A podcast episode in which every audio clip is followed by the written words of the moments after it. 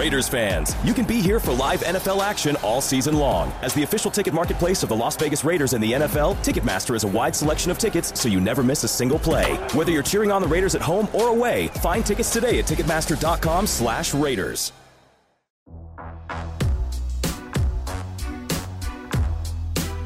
You're listening to Upon Further Review, presented by Coors Light on the official Raiders Podcast Network. Here's your host, Eddie Paskal.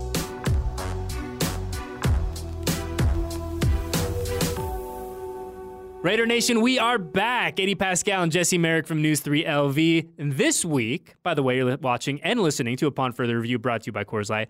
We are doing a defensive six pack. So last week we did the offense. We did six questions surrounding your 2023 Las Vegas Raiders on the offensive side of the football. This week, all things defense, all things Patrick Graham's crew. So Jesse, you went last week. I believe you started uh, started us off with our first question. Yes, sir. So I will do the honors this week.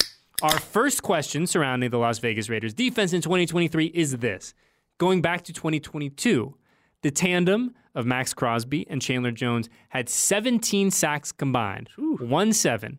Are we? Do we think that number goes up or goes down in 2023? Yeah, diving right into it right Getting away. into love it. it, man. Uh, you know, with with Max, obviously we know he's the energizer buddy. That guy is Mm-hmm. going to eat no matter what. Um, I, I think the number goes up. Uh, you know, we saw Chandler get a slow start statistically. You know, and obviously people were kind of going in on the guy, but he was still impactful in other ways. I think we see Chandler jump out to a quicker start, maybe get a couple more sacks there. Um, obviously they talk about wanting to win and, and roll guys out there in waves uh, along the defensive front but i think we see more out of chandler also too there's a rookie in the mix uh, we'll see what he kind of eats into but that also breeds some competition there because let's be honest like if he takes someone's job it ain't going to be max's you know, so Chandler maybe has a little bit of a fire lit under him. Not that he, look, we all know what Chandler can do. Future Hall of Famer and everything like that. But uh, so no disrespect on him in saying that. But I mean, like this is a guy that probably comes in uh, with a little more to be like, hey, okay, yeah, like like I'm gonna help this guy and kind of bring him along. But you bring him in here, I'm gonna show you what I can do. Uh, so I think there's maybe a little more fire from Chandler. We see him kind of getting in there uh, in the mix early on in the season. We start to see that number go up a bit more. And if it does, that's going to be great for the guys on the back end as well. Yes, I agree with you. Not great for the sake of uh, debate, but I agree with you. I think that number goes up. Uh, and you hit the nail on the head, right? Where Max is going to do what Max does, right? Max is, I think we can agree that Max needs to be in that conversation when you talk about the elite edge rushers in the NFL. Crosby, comma Max needs to be included in every single one of those conversations. But Chandler, you bring up a Chandler, right? And we look at Chandler from a year ago, four and a half sacks. But I want to focus on this. Four sacks in his final four games. Yeah. So, and we have talked about it time and time again. He has talked about it time and time again. The slow start to last year, and there's really no two ways to to parse it. It was a slow start, but something seemed to click for him. And I'm looking up the numbers. Something seemed to click, and it was that game against the Chargers. The Raiders win 27-20, three sacks, and you saw, okay, this is what it's supposed to be. Yeah. This is the Chandler Jones that we all expected was going to walk into this building and do his thing in the offseason.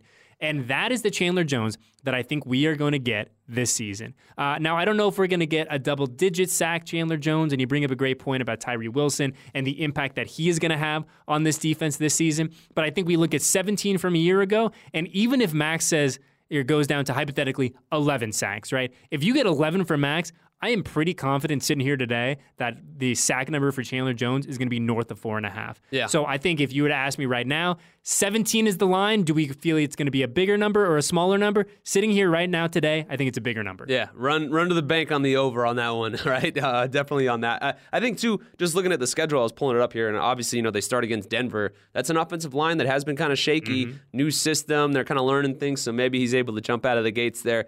Then you go to Buffalo, but then you got Pittsburgh, uh, you know, who's got a new, uh, not new, but a second year quarterback in there, maybe still trying to kind of find his footing. Uh, so, you know, maybe he kind of starts to break through a bit. So I think there's some spots in here uh, where he's going to have some opportunities to get there, uh, specifically against the O lines that he's going to be facing as well. So I think that kind of bodes well for him in terms of increasing those stats. And this is more of a question, I, I guess, philosophical question, and you would know better than I. Again, we'll talk about this more during the Raiders training camp podcast. By the way, we are back. Like, subscribe, make sure that you're rocking with us in just a few short weeks because Jesse and I are going to do the entirety of camp. No days off. We're grinding. But I wonder, and we talk about the Tyree Wilson of it all, Yeah. right? Uh, and the expectation of what Tyree's going to bring to the table. If you, if you're Patrick Graham, and this is more Jesse X's and O's that I'm asking you, who do you think is more likely in a kind of unique package to shift to the inside, right? Because I don't see a Yeah. world really where they ask Max to shift inside. But if you want to have Max, Tyree, and Chandler all on the field, all at the same time, all getting after the quarterback, who's more likely to make that move on the inside? And I, I think that's something we do see. I, I, you know, so that's one thing I've been talking about with Tyree is so many people asking like, what kind of role does he carve out for himself? I think he is involved with those other two guys out on Mm-hmm. the field, so we start seeing him out there. I think of the of those two, I would definitely want to put Chandler on the inside, just because. Look, I mean, the kid's kind of trying to get his feet wet. Yeah. and play in the NFL. Like, you know, Chandler's been there, done that. Uh, you know, not something he's done a whole lot of, but I, I would put him in there, you know, and feel a little bit more comfortable about it. Having said that, I think maybe it's something we see more of where uh, either Chandler or Tyree lined up more as that outside edge rusher, the outside linebacker type of position, and, and uh, Chandler on the edge. I think we see, you know, Chandler on the edge in the defense with his hand. Yeah, yeah, yeah. Is what I mean. Um, so I, I think we see more of that. But if you're talking about moving someone inside, you know, to me, it's Chandler Jones going inside, uh, and then that's a scary thought with just the the purely from an athleticism standpoint, with Max on one end and Tyree on the other. I mean, whew, uh, that's not going to be fun for quarterbacks. Yeah, and I don't know if you're a center or you're an interior lineman and you're looking up and you see Chandler Jones, Yeah. all what are we listing Chandler at these days? All six five of him and Yeah. Mm-hmm. the, the arms that seemingly go on forever. Like that is a scary proposition for any interior lineman. on top of that too like everyone talks about with chandler like the thing for him is that like he's an unconventional rusher like the mm-hmm. way that he rushes it's like what the heck is going on here, Yeah. you know and so you do that and move that inside against guys that aren't used to facing a guy like that like that's going to cause problems and so that's where i think it will be interesting to see how patrick graham uses him along with tyree and max Yeah, it's look.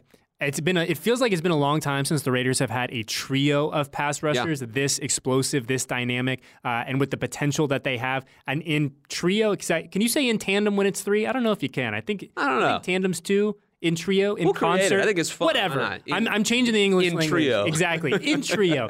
but I'm really excited to see what the three of them can do together because I think, like to your point, there are certainly going to be moments in a game where you see all three of those dudes on the field on the defensive line together. Who's got their hand in the dirt? Who doesn't? It's going to be uh, one of the more intriguing things to see that likely we probably won't see during the preseason. No, but yeah. once we get to the regular season and really go through the marathon that is that 18, 19 weeks, that's going to be a, fun thing to uh, to keep an eye on. But Jesse, kick us off. Question number two, what you got? All right, let's get it. So I'm going to move. So we talked about the defensive line. I'm going to move now back to the guys on the second level. Who emerges in that linebacking corps as the leader there? We obviously saw that uh, they said that Divine Deablo was wearing the green dot here in the offseason stuff. Uh, so to me, really, I think it's a battle in terms of a, a leadership battle, if we call it, between Spillane and Divine. But who do you think it is? again, I mean, something that we'll have a much better idea of, you Yeah. know, in a month and a half, whatever it is. I think, I, my gut tells me Spillane. Yeah, right now. Me too. Uh, you know, now I think Divine certainly will be given every opportunity to earn his reps, to earn a bigger role. Yeah. But I think you look at at Robert Spillane. It's a dude who's done it in the NFL, Mm-hmm. uh, and I think with Divine, all of the potential in the world is there. All of the physical attributes are there. I mean, we saw him during the offseason program. I mean, the guy look physically looks fantastic. Yeah. He looks the role of what you want in in kind of that new age linebacker, right? But Spillane has done there, or excuse me, he's been there and he's done that, right? So, you know, in one hand, you have a guy who's a veteran in the league who perhaps the ceiling isn't as high as Divine, but you know exactly what you're getting.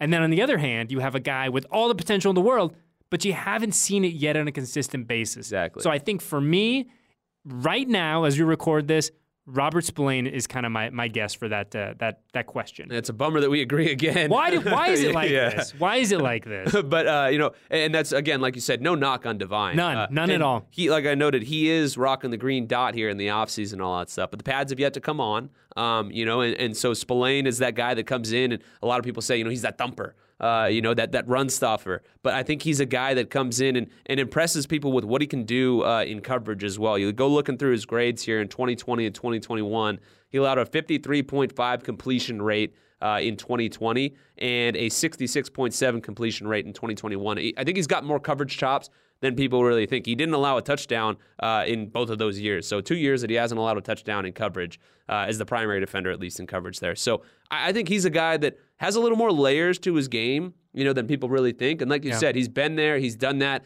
He's taking that role uh, that we saw Denzel Perryman of that like see ball, hit ball, heat Yeah. seeking missile type of guy. Uh, and and whoever does that, especially in the linebacking corps, like that just commands respect and attention, you know. And, and so that's where I think we see him kind of win his teammates over being that guy that just goes out there and lays dudes out. And then I think he does earn the green dot. He said that the staff told him he'd have an opportunity to compete for that. So I, I think that's going to be a fun battle to watch. Yeah, I mean, I think the fact that we can even have like a legitimate conversation about having two guys that you feel pretty good about Yeah. in, in that role, I think is a great uh, great sign for the Raiders defense. But we look at the we talked about the experience, Jesse, right? Where you know Robert Spillane, 52 career games, right? Appeared in 52.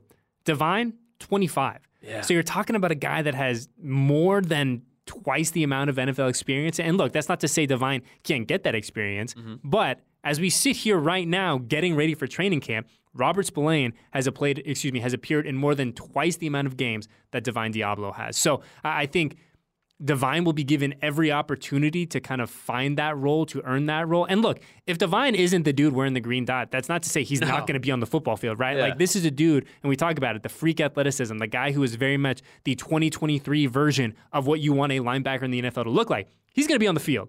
He's going to get his chances to go make plays. Whether he's wearing the green dot or he's not wearing the green dot, we'll figure that out over the next couple months. Yeah. But I think whether he is or whether he isn't, this is a dude in, in Divine Deablo who's going to make an impact on the Raiders defense in 2023. Yeah, look, he, he the fact that they even gave him the green dot in the offseason, and like, yeah, you can make the argument of like, well, who are you going to give it to at this Mm-hmm. Yeah. time of year? Because obviously Spillane is, you know, joining this team, and Divine had been here, uh, you know, and he's kind of uh, really the guy in that crew uh, so far, you know, at this point. Um, but he has the comfortability in this scheme, so. You, you, the fact that he does that and, and knows what he's doing and uh, back there is already massive. So you bring Spillane in, like you said, whoever loses that battle, like you still feel comfortable putting Yeah. both of them out there. And like you said, Divine too, uh, what you want out of a linebacker, you know, in the NFL right now. I'm excited to see him and kind of how he improves his coverage ability as well, because that's obviously something that the Raiders need out of a linebacker. And, and but real quick before we move on, I think one thing that if you're a fan of the Raiders, when you look at Robert Spillane's career stats, this is what you got to love. These are the games that he's played since he entered the NFL in 2018 2, 8, 12, 14, Yeah. 16. This is a guy who has seen the role get bigger and mm-hmm. bigger and bigger and bigger. This isn't a guy who came in as a rookie and played 13 games. The next year he played seven, right? This is a dude who has earned everything that he's had in this league Yeah. and has taken advantage of every opportunity. And because of that, the piece of the pie has gotten bigger and bigger and bigger. So I'm excited to see really what both of those guys have, but it'll be a fun battle to watch. And I think that's something too. You got to give it like a hat tip to the staff too. There's so many guys that you can say that are that the arrow is trending up on them that they've signed or brought in that kind of seem like, or at least are shaping up to be like kind of interesting and, real shrewd contract moves and hmm. players in the building. That when you dive deeper into the numbers, there's like more layers to their game than I think the the casual fan would realize. So that's the thing. I'm excited to see a lot of different guys that are similar to that, where the arrow is trending up for them with this Raiders team. And that's why Dave Ziegler and the boys down the hall are making the big bucks. Yes. And you and I are sitting here in this beautiful studio just talking about it, chopping it all up. But Yeah. question three. We, we start, we're going in order, right? We started with the defensive line. Yeah. We move back to the linebackers. Now let's shift back even further to the back end and look at the safeties. One safety in particular, Marcus Epps, a guy that comes in, priority kind of free agent for the silver and black. He enters now, he joins uh, from the NFC champion Philadelphia Eagles. What do we think that he is going to bring to this group in 2023? Man, I mean, this guy comes in being able to stop the run, you know, uh, and also a veteran leadership on the back end too. Uh, you know, this is a, a big one, uh, you know, for for that group um, as a whole. Uh, you know, Tre'von Moehrig as well needs to take a step forward, obviously. Yes. Uh, but having a guy who's kind of been there, has got the experience, uh, that's definitely big. But like I noted, I mean, Epps comes in and he's kind of your run stuffer there. This guy played the fourth most snaps among safeties, uh, you know, at over 1,200 snaps. Um, but then you come in and look at his uh, run defense grade. He was ranked 11th in stopping the run. Uh, the guy racked up 88 tackles. That's seventh overall. I mean, pretty good numbers when you look in that sense. And also, too, uh, look, the coverage numbers in terms of the stats aren't amazing, but also when you look at the uh, the catches that he actually allowed, he's sixth, and then for yards allowed fourth. Like those are good numbers there. So um, you know, I, maybe his coverage grade wasn't the greatest in the world, but the numbers themselves speak to him being efficient in the passing game as well. So I'm excited to see kind of what role he carves out for himself and what he provides to that group. Yeah, I think that he does. You know his his final form, right? The role Yeah. that we ask of him. Again, we'll figure out over the next couple of months. But I, I think that he brings a you know two things to the table. One, he's a veteran presence who's been productive in the NFL, and two, he's a guy that knows how to win. He is a guy that was a part of arguably the best defense in the NFL a year ago, and he wasn't a guy that was sitting on the sidelines watching those dudes get after it. He was on the field uh, and kind of learning and dissecting and figuring out how to be a key uh, a key cog in this defensive beast for the Philadelphia Eagles. So I, am not a huge guy in, in kind of talking about the translation of, oh, well, what he did a year ago with a group of guys that aren't here, how will that translate to what he does here in a new spot? But I think when we look at what he has done, and we talk about he's won, but not only that, he has had a chance to learn, to understand, to bring a different perspective to this group now in 2023. So, yeah, I mean, I think that what the final form ends up being, what Patrick Graham asks of him in specifics, is something that we'll figure out during training camp and throughout the preseason. But this is a guy that, if you're a fan of the silver and black, you know he's a he's a really fun, shiny toy yeah. that is now in in the in the, uh, in the toy box here. A guy that's been on a solid team, like you said, been there, done that, knows how to win. And to your point about Spillane, in terms of the games played numbers going up, well okay, in 2019, his rookie year with the uh, uh, with the Minnesota Vikings, played in eight games, and then from there the rest of the way with the Eagles, 14, 16, and 17 games. So yeah. again, another guy arrow trending up, you know. Uh, so really excited to see what, what he can do back there with them. Uh, the biggest thing that they need out of everybody in their secondary really is just ball production. So like, yeah. is this a guy that make can, plays exactly that can make plays? That can go down there being more of that quote unquote run stuffer type of guy. Can he go in there and separate a ball a ball a carrier from from the ball itself? You know, how many times can he get them to put the ball on the ground? That's what I think is going to be intriguing. Because uh, in this defense, if things are all going perfect, you got Tre'von Moehrig back there roaming around playing that center field role, and Marcus Epps running around, flying, hitting people, kind of being that Spillane of the secondary. Yeah, and I think that really, you know, stayed in the obvious a little bit, what really kind of differentiates the good defensive players in the NFL from the really good, elite, outstanding ones it's they figure out a way to take the ball away, right? Yeah. You look at guys, you know, Jalen Ramsey at his peak, right? Darrelle Revis back in the day. Those are guys that, yeah, they were they were really solid in coverage. They did their thing, but you would wake up and it would feel like every day when you're watching SportsCenter, every Sunday, there's a highlight of of Darrelle Revis of every the ball in their hands. Like, hang on, I know you're a safety, but why are you running towards the end zone, right? And and so certainly the Raiders need a little more of that dynamic on the back end, right? They need it from everyone. Yeah. But I think on the back end in particular, to have some production, uh, excuse me, production in that you know realm, I think it would be huge for this group. Oh, it'd be massive. I mean, again, like that. Just we, we talk about the pass rush and everything move, working in tandem. I mean, you, you get a guy that you can just trust. You don't have to think about back there. Oh, that makes everybody's life so much easier. And so a guy coming in here that's been there and done that can help kind of calm the waters a bit and maybe take some of the pressure off of a guy like Tre'von Moehrig as he continues to improve and, and grow in this defense as he, again, like we said, enters a big offseason for him. So uh, Marcus Epps is a guy that I think that's going to come in and, and can pay dividends for a lot of the guys around him as well. You know, it's interesting too, and I just kind of had this thought is, you know, last week you and I talked about the offense, right? And, and you and I kind of looked back to when we were going through training camp 2022, and the offensive line, we had so many questions about it. And that was kind of the big, okay, what are the Raiders going to do at A, B, C, D, and E? Yeah. I think going into this year, I think that's kind of the safety group, the, the back end of the defense is kind of that for me, right? Yeah. I know we're going to talk about Nate Hobbs and some of the DBs in here in just a second, but I mean, really, the safeties like we come in now and it, it, and there's not there's so many different combinations, and I don't know if any of them would really surprise me. Yeah, no, same with me. I mean, because there, there, are so many pieces kind of in the mix back there. We talk about the safeties as I like pull up the uh, depth chart here that I just deleted. Um, but there's so many pieces that you can kind of mix and match. Chris Smith, you know, a guy yeah. that's going to be interesting uh, back there. You know, what kind of role does he carve out for himself? Isaiah, Isaiah Pola-Mao, a guy that we saw a little bit of last yeah. year. Chris Smith, a rookie. Roderick Teamer, a dude who's a veteran now in the NFL. I mean, yeah. there are a lot of guys in this group and guys that have either played a lot of football or guys that you say, hey, I want to see them play more football. So a really, really intriguing group and uh, certainly no shortage of storylines there as we carry on throughout the offseason and ultimately training camp. But Jesse, what do we got? Question for the six pack. All right, so we're talking about the secondary. That's where I'm going to keep it. For this one, I want to know who wins the starting role mm. opposite of Nate Hobbs, assuming that he stays outside. I think we can all be in agreement that like yeah. he's going to stay outside, right? Yeah. yeah, I mean, well, I think so. Yeah. Question mark? He'll Probably. Both, yeah, yeah, yeah, yeah, The yeah. majority of his snaps yeah. outside. I would agree. Uh, so who is his running mate on the outside, man? Yeah. And we talk about having a lot of good pieces and a lot of intrigue.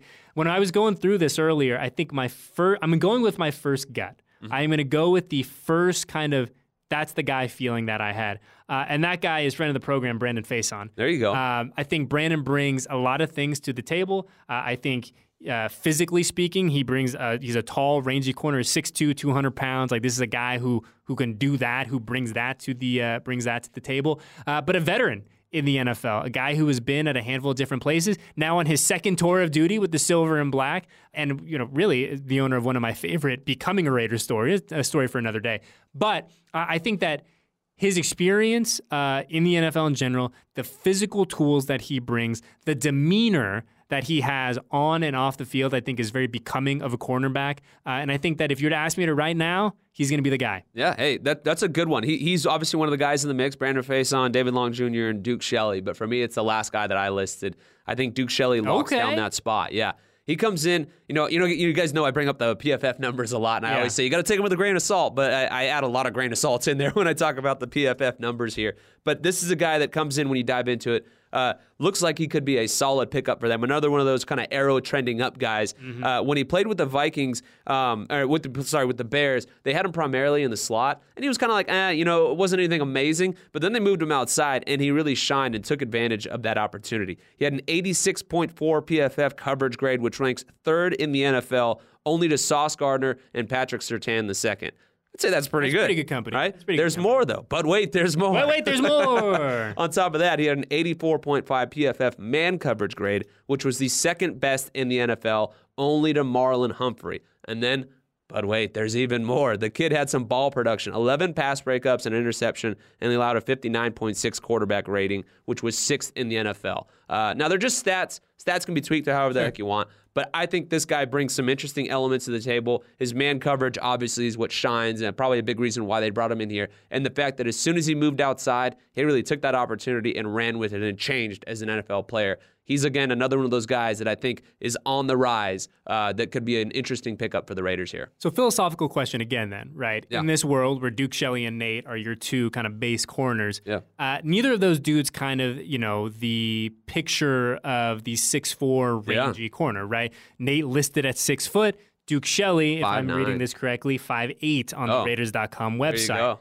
Do you ESPN gave him an extra inch. there. Yeah, hey, good for hey, good agent, dude. Um, if you're Patrick Graham, do you have any pause, any hesitation throwing out your two corners that are going to be on the field a ton, Yeah. and neither of them are kind of the picture of, of physical dominance, if you will? No, totally. I, I see where you're coming with that, and that's kind of today's NFL. Is you see those longer, rangy corners are the ones that are having more success, and so uh, I definitely would. I totally get it, but also maybe uh, see who you're matching up against. But a guy like Keenan Allen comes to mind. Obviously, y- you would want probably a bigger-bodied guy like that, and maybe that's where we see more matchup specific, uh, you know, guys that slot into the lineup there, uh, not slot specifically, but just slot into the lineup uh, to cover a certain guy like him, you know, or these big bodied receivers that they will see from time to time. But also, too, like, no matter how big or small you are, like, again, we look at Jakobi Meyers, and I'm just going off the top here without looking at him, but I think he goes like six one, and his contested catch rate. Yeah, hundred percent. was Yeah, yeah, awesome. yeah. So, I like- mean, I mean, also not to be this guy. You either got the dog in you, you don't got the dog in you, right? I mean, you could be six foot seven and you know built like a you know a, a transformer, but Yeah. if you don't have it, you don't have it. And so. the thing too is like these smaller guys, you usually see that like they're a little stickier. You know, they're they're able to move and wiggle and have the loose hips a, bit, a little more. So in coverage against these guys, they may not have that size to where it's like, oh, you just barely put a hand up and you you know break it up. But they could be right there with those guys and in their grill, and it's tough to make a contested catch when a guy's right up on you. So uh, I, I I put some stock in in the height, weight, speed thing, uh, but also at the same time, I'm like, eh, not gonna lose my mind if you got a For couple sure. small guys out there that get the job done. hundred percent. And I will say one one uh, kind of addition to that before we move on. Uh, keep an eye on Sam Webb. Right, Yeah. we talk about kind of those Can't him. big-bodied corners, right? Sam Webb coming in at give me one sec. I think it was six two. I just I don't want to I don't want to take an Don't inch away from. Sam. Yeah, yeah, uh, yeah. Yes, listed at six two, and again just under two hundred pounds. So we talk about more of that kind of prototypical, uh, you know, corner physique like a Brandon Facyson, someone Yeah. like that. Uh, Sam Webb, a guy who certainly had his moments in 2023. Yeah. a guy who had some moments that I'm sure he would want to get better from, he improves from in 2023. But a guy who certainly had moments in flash and said, "Hey, I belong here in the NFL." Look, as an undrafted guy to work your way onto the field and get And that you, I love those dudes, man. Huge. That that that counts for something. Like I, a lot of times when I'm looking into these battles, like I try and look and see where guys were drafted or if they were drafted at all. And like I put a lot of weight on guys who were undrafted that fought and battled and earned a spot on the field because like that is hard to do. You come in literally the bottom of the depth chart and you go and win your spot. and they're and you know, candidly, coaches are you got to you got to give them a reason to keep you around. Yeah. right. And I know that I know it's a little different now with the way that the uh, roster management and the cut days and all that is. And I kudos to the NFL for kind of changing it and having it the way that it is now, which is the one big cut. But all the same, I mean, if you're an undrafted guy, you gotta you gotta earn your spot every single day because oftentimes you you know you're ranking guys one to ninety. You're Yeah. guy number eighty seven. You're guy number eighty eight. You're guy number eighty nine. Hey, if something comes up, if someone if there's a surprise cut from Team X during training camp. All right, well, I'm going to look for the undrafted guy that we don't owe a lot of money financially to. Yeah. Uh, and we're going to give someone else who we know who's been there, done that in the league the chance to go earn that job. And it's also hard too because like you fall prey to like the narrative, you know, uh, the not going, you know, not going drafted. Mm-hmm. Yeah. I know everyone says like, oh well, once you're here, it doesn't really matter. It like, kinda yeah, matters, it's still yeah. kind of in the back of your head. So like you're also fighting that with co- the coaching staff, you know, because these guys are also human. They're gonna be like, like you said, you look at the contracts and everything. You're like, ah, well, hey, we can we can afford to get this guy like out of here. So I have so much respect for the guys 100%. that claw and scratch their way onto a roster, and when they get that opportunity. They they succeeded in, and Sam Webb was definitely a guy that did just that. Put it this way before we go to question five. Yeah. Tyree Wilson can have a lot more bad days Exactly. and not be losing sleep than a guy who's an undrafted Yeah, free his check's still gonna clear. yeah. Oh, yeah. That direct deposit has hit, Yes. brother. Uh, question five in the six pack. Okay. So bear with me here because you and I were, were going through this when we were uh, we were we were prepping. The Raiders drafted six defensive rookies Mm-hmm. in 2023. Six of them. One, two, three, four, five, six. Take Tyree Wilson, the aforementioned, out. Yeah. He's not allowed to play in this. He's going game. to the bank. That's what, Exactly. Yeah. He's busy. He's making sure that ev- that the zeros and the commas and all that. He's busy. yeah. I'm giving you five defensive rookies. I am giving you who am I giving you? I'm giving you Christopher Smith. Mm-hmm. I'm giving you Jakorian Bennett, Amari Burney, Byron Young, and Nesta Jade Silvera. Yeah. Of those five, who makes the biggest impact on this defense in 2023? Well, here before I give you my like number one, here's three that I'm just really Three. intrigued by. There's only, I'm only giving Yeah. you No, no, five. I'm just saying that I'm intrigued Okay, by, and I'll pick the one. Okay, that, you know, fair I'll, enough, I'll fair give you a real answer. Just there's three guys that I'm really intrigued by. All right. Christopher Smith, Jakorian Bennett. Uh, okay, I lied actually. Byron Byron Young and Amari Burney. Those guys to me. That's sound- four. I know, that is four. I, I really cheated. I'm sorry. That's bad. But like Amari Burney, like I'm really excited just watching his tape. Also, shameless plug. Like I'm a Gators fan too, so like that kind of helps. But Oh, this kid was all over the place. The ball production was off the charts. Yeah. Uh, having said that, to me, uh, it's Jakorian Bennett just because you watch the tape of what he did against Ohio State, and that guy is there battling with those receivers, and those are some of the best receivers in the college game, man. So uh, rising to the occasion in that sense, uh, you have to love that. Uh, also, a guy that uh, doesn't. Sh- so, like my thing with, with that is like he's not going to shy away from the fact of like that there's competition, you Yeah. know. Uh, so definitely going to be excited to see what he can do. He's explosive, um, you know, and, and it's just that sticky man coverage guy. Brings a bit of versatility, but has that like kind of chip on his shoulder. Also, too, of his running mate uh, that also got drafted out of Maryland. Goes later than he does, so he probably thinks, "Hey, I got a little something to prove, show you that I am actually the top dog here." Yeah, and we talk about you know we're talking about height, weight, speed guys, right? I mean, Jakorian Bennett is, is a guy who's going to play bigger. Yeah. And he actually is. We've heard that from a lot of folks. He's physical, to your point, isn't going to shy away from contact, isn't going to shy away from the moment. Yeah. Right? Like, he seems like the kind of dude, and, and we haven't had a ton of time, or excuse me, a ton of time to spend with the rookies thus far. A lot of that will come when we get to training camp. But in just hearing his media sessions, even going back to when he was in college, like, this is not a guy who's going to be shook by anything, right? No. So if he looks up one day and Keenan Allen is looking him in the eyes, this is not a, a- young fellow who is going to be uh, intimidated by that. This is not Yeah. you know a guy whose heart is going to skip a beat. No, no, no. He's like, this is a dude. I'm a dude. Let's go to work and see what happens at the end of this play. So yeah, great, great call on Jakorian Bennett. On all five of them. Yes. I am going to go. Uh, I'm going to go with Christopher Smith the second. Um, we talk about the we were talking about earlier, right? The multitude of versions of formations that this back end of the Raiders defense could look like in 2023, right? Yeah. You got Tre'von, you got Marcus Epps. Well, you also have a guy like Christopher Smith the second, a guy who, very similar to Marcus Epps, has won a ton of football games. This dude has won and won and won. And he is a guy that I think is going to be given the opportunity to earn a role. What that role looks like in 2023 remains to be seen, right? Whether that is a, hey, I'm a guy you can't take off the field kind of guy, or I have a package, or I come in in these select situations. He's a guy I think is going to end up playing significant football for the Las Vegas Raiders. Uh, he's a guy that I'm excited about, uh, a mature young guy uh, who comes in with, again, kind of a chip on your shoulder and un- Yeah. an understanding of like, hey, this is what I bring to the table, uh, and this is the best. I'm looking to be the best version of myself. But I think he, right now, Give me Christopher Smith II, outside of Tyree Wilson, of course, Yeah. as the Raiders' defensive rookie that makes the biggest impact on this team in 2023. I mean, Dave said when they drafted him, he got a couple texts. It was like, "Oh man, you got a good one." Yeah. you know, and, and so that I'm excited to see, you know, what he can do and kind of what he turns into in that sense. You know, he to me kind of is like a like Renfrow. Kind of seemed like he was in college forever. Yeah. you know, uh, that's kind of what I think with him. Well, it's because well. we it's because we see them in these big games True. week after week, year after year after year. Yeah, and that counts for something. when you get to 100%. league. I mean, that is huge to be in those positions because it, it's not new for you. It's not like, oh man, you know, like you said, oh, we got, uh, you know, some of these big time dogs right across from me. Uh oh, what's Mm-hmm. going to happen here? Or like it's a clutch situation. Like they've been there, done that. They've got the muscle memory in those spots. So I'm excited to see what he can do as well. Uh, another guy that was very productive and uh, you know maybe a bit undersized but his coverage skills are 100% there. And like, look, as a safety, you got to be that last line of defense. So I'm excited to, uh, to see what he can do uh, back there as well. One guy too, like I'm just gonna cheat and kind of talk about a couple of guys. Sure, go Sorry for as it. this thing goes off the rails, but like Byron Young, another guy that I'm Yep. really interested to see uh, where he kind of fits into the mix of things here.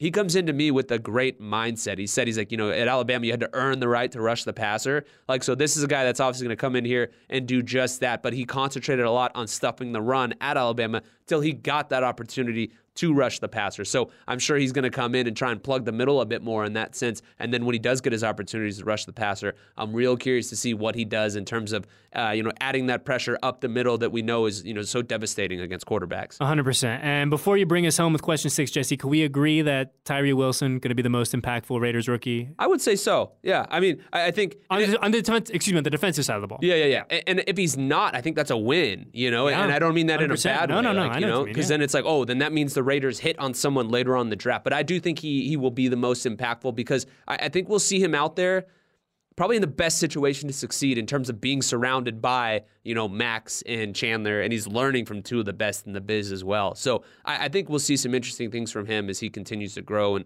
you know get healthy and all that stuff. I'm excited to see. Yeah, I I think you dead on. Where I think he's going to be put in a position to succeed Yeah. pretty early on. No, I, I don't think is. he's going to be asked to do too much. I think he's going to be asked to do uh, an appropriate amount. And then we talked about when we talked last week about the the Michael Mayer experience and the version of Michael Mayer that we see week one is going to be different than the version we see week 18. I think the same thing is going to be uh, is going to is going to is going to fall true for Tyree Wilson, where the version we see from him in the season opener uh, is going to be a lot different than come December and January. And hopefully that role gets bigger and bigger and bigger. Uh, and all three of those guys, those big dogs on the defensive line, are eaten. Yeah, 100% agree, man. So as we move forward here now, uh, speaking of, you know, uh, in terms of the, the intriguing guys, the depth guys, uh, I'm talked about Jakorian Bennett. I'm going to talk about him a little bit more as Please do. well now. Uh, for me, what is the most intriguing depth battle to you in terms of a guy that's not a starter, but will probably play some significant minutes uh, for this team? And so for me, it's the slot corner spot. Does Jakorian Bennett win his way into the mix there in the slot? As I noted, Kid is athletic as can be, runs a 4 3 40, had 24 total pass breakups and five interceptions in two years at Maryland. Like I noted, the tape was great. Uh, no moment is going to be too big for him uh, when he gets here on this stage in the NFL and camp. Yeah, I think that's a that's a great one. I am going to uh, shift a little closer to the line of scrimmage, and I think one battle that, and you and I were talking about this.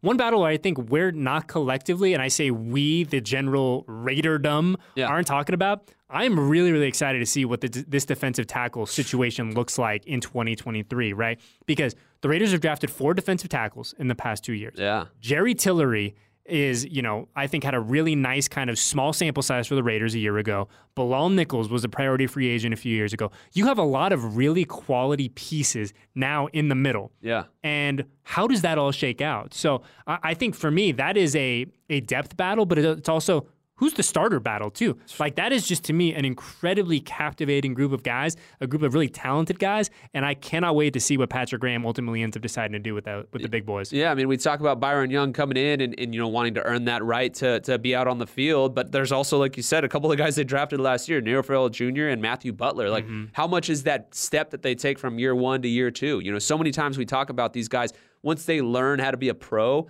year two is when they really show what they can be. Like, so this is an interesting uh, camp for these guys, an interesting offseason. Like, I'm interested to see what they look like when they come back, when they throw the pads on, when they actually start hitting, how disruptive those guys can be. Um, that's going to be fun, man. And I, I, Jerry Tillery is an intriguing piece too, you know, because he's he's such that another that guy that's like that height, weight, yeah. Know, massive frame, all those different things. I mean, the Raiders' defensive line with Maxx, with Chandler, with Jerry, uh, Bilal, I know is a little bit on the shorter side if I remember right. Yep. Um, but like just uh, with when you just look at Maxx, you look at Jerry, you look at uh, Tyree and Chandler, like they're going to be that team like walking off the bus. You're like, whoa, this yeah. is a basketball team. Yeah, I mean, seriously, I mean, they're all going to look like stretch fours. Yeah, right. I mean, so it, that to me is is going to be a really, I mean, a very intriguing battle. But I think that if we go into camp, and I'm sure you and I will discuss this ad nauseum during yeah. the Raiders training camp podcast, but I think that if you were to say, hey, circle two guys that need to have good training camps, yeah. that I really want to see put their best foot forward. To me, two of those guys are Neil Farrell and Matthew Butler, right? Yeah. I mean, because if you're sitting uh, where they're sitting, you say, okay, we had rookie seasons that perhaps weren't the most highlight filled. Like there were moments, but you know, we didn't see a ton of action. And now I'm going to look ahead. I'm to look to April, and my team drafted two more guys yeah. that do what I do. I think that's. Uh, I think those are two guys that are. We're going to see the best version of Butler and Farrell in 2023. And early, early, early, early in camp, they're going to have to put their best foot forward. I would agree 100% on that. Another guy that you got to look out for, Amik Robertson. You know, yeah. how much does he kind of say, all right, hey, you, you draft this Jakorian Bennett kid who who's a savage. Yeah. Amik also has a pretty good tape if you go back and look at college. Yeah. The big thing for him is the consistency. Mm-hmm. Can he do that? And so this, I think, is a big camp for him. He's got to be coming in, licking his chops, saying, "All right, it's time for me to show these guys what I can do." You know, so I'm excited to see him kind of go out there and do his. And, thing. and let's not forget that a year ago, and, and I want to, I don't want to use kind of a blanket term, but Amik was kind of a forgotten man in that yeah. secondary group. No, he right? was. Like if you when you were doing your 53 projections, excuse me, 53 man projections at the start of camp. Yeah. I don't know if there are a lot of people that had Amik Robertson on that on that piece of paper. No right? And now you shift forward to the end of the year, and you're like, "This dude played a lot of football." He did. We na- big moments yeah, too. We now go to camp, training camp 2023, and he's in the same position he was a year ago, where yeah. people are like, "I don't know. Let's see what Meek's got." And so he's a guy that he's going to have to every single day go out there and prove it and say I deserve a spot on this 53 and I'm going to take it from somebody. Yeah, and I think Amik is one of those guys that like that thrives in that position. Mm-hmm. You know, mm-hmm. there's certain guys that like they like when you kind of discount them yeah. and kind of be like, "Oh, you know, forget about this guy." Like I think Amik likes that cuz he likes playing with that chip on his shoulder. So, that's one of those things where I'm excited to see how guys respond and I think that's a spot that he's comfortable in being that guy that's kind of counted out. Yeah, and I think just in a, in a general sense before we get out of here, I I'm excited to see what year 2 of this Patrick Graham system looks like, right? Yeah. I mean, I am just, I am so. I, I don't think it's going to be like a transformational. Oh my God, what did we? Yeah. What is going on? But I think really what we're looking for is marked improvement at all three levels, and I think we're going to get that right. I think that coming into camp, this is a more talented defense than a year ago. I think the guys that are coming back clearly have a better idea of what the expectations are, what the goal is, what some of those kind of idiosyncrasies are to make this defense go from, you know, a 60 mile an hour car to an 80 mile an hour car. Mm-hmm. So I think that really seeing that, like I said, not that gradual improvement, but that defined, definitive they were here list last year. They're here now. I think that is going to be exciting. Also, too, I mean, for the simple fact, there's so much talk about offensively, you know, the way that they brought in guys that are scheme fits mm-hmm. and stuff like that. The same thing happened on the defensive end of the ball as well. You know, so they're bringing in guys that can come in and toe the line. Marcus Epps, you know, you go and get a Spillane, you know, and this is another year for them looking at this offense. I mean, not only did the players have a full offseason, but the coaching staff did 100%. too. And so, very little coaching turnover too on the staff, which exactly, I think is important to bring which up. Which is massive. So like that helps with them too. And, and for them, like they're learning what these guys do best too. So like they're a little more comfortable with the players and what they can ask them to do. So I would imagine we we only see things kind of going up. It, you know, it can only kind of get better from here uh, in terms of the comfortability factor and knowing what they've got in the mix here and the guys that they are that they understand what they can do. You know, to, to improve this defense because we all know it needs some work. Agreed, 100%. And speaking of guys that are improving, guys that are getting better, you and I, right? Yeah. We are our first version, our episode one of the Raiders Training Camp podcast is, and we joke about this every year, right? By the end of the season, or the season, right? When yeah. the end, by the time the regular season starts, you and I are in a great groove. episode seven is fantastic. And you're like, all right, well, I'll see you in 11 months. Let's do it again. But uh, it's going to be exciting. I'm stoked to have you back in the mix. It is going to be great, great, great. Yeah. Uh, but outside of the Raiders training camp podcast, Jesse, what do you have cooking that the people need to be watching out for? Man, just all of our coverage, you know, as we do get closer to camp, you know, on News 3. We'll be talking a lot of that. Obviously, the Aces keeping it all in the Yes, family. You know, they're making their run. Uh, you know, they have been playing outside of their minds. You know, they lose a game against Connecticut and they just roll, you know, Mm-hmm. since then. So uh, we'll be covering them a lot. I'm really excited to be able to dive into them. You know, it's the, like, shout out to the Golden Knights. So cool that they won, but it's tough because you end up playing that game where you're like, ah, we can't cover the Aces as much because we're so into the Knights at this point. I'm so fired up to dive into the Aces and give them the due that they need because their team, obviously, Savages, look like they could be repeating again. So we'll have a lot of coverage from them on News 3. Absolutely. And in just a few weeks, dude, like we said, Raiders training camp pod, we are back. We are doing it season three. Uh, big shout out to uh, everyone that helps us put that together. And man, it's going to be here before you know it. So, uh, but speaking of things in the short term, though, you and I will be back next week Yep. breaking down, oh, breaking down special teams, Jesse. I cannot wait. It's been an, an, an interesting offseason for my guys, uh, for Daniel Carlson and AJ Cole. So, yeah, no shortage of intriguing storylines there. I cannot wait. Resident special teams, Eddie's putting that hat back on. We're going to work. That'll be next week. So, for Eddie Paskal, my guy Jesse Merrick, Ray Behind the Glass, everyone at Silver and Black Productions, thank you, thank you, thank you. And as I said, we will see you guys next week, same time, same place, to break down all things special teams on our final six pack episode of Upon Further Review.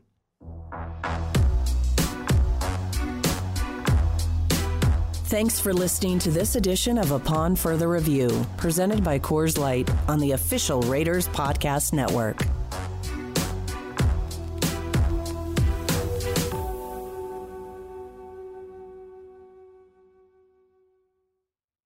Raiders fans, you can be here for live NFL action all season long. As the official ticket marketplace of the Las Vegas Raiders and the NFL, Ticketmaster has a wide selection of tickets so you never miss a single play. Whether you're cheering on the Raiders at home or away, find tickets today at Ticketmaster.com/slash Raiders.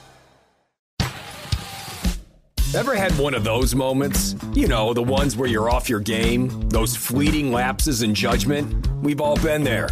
But hold on tight, because here comes the game changer. Packed with an epic blend of chocolate, caramel, peanuts, and nougat, Snickers, the proud partner of the Las Vegas Raiders, is your trusty teammate, turning those cringeworthy moments into a victory dance. Snickers, tackling life's fumbles one bite at a time.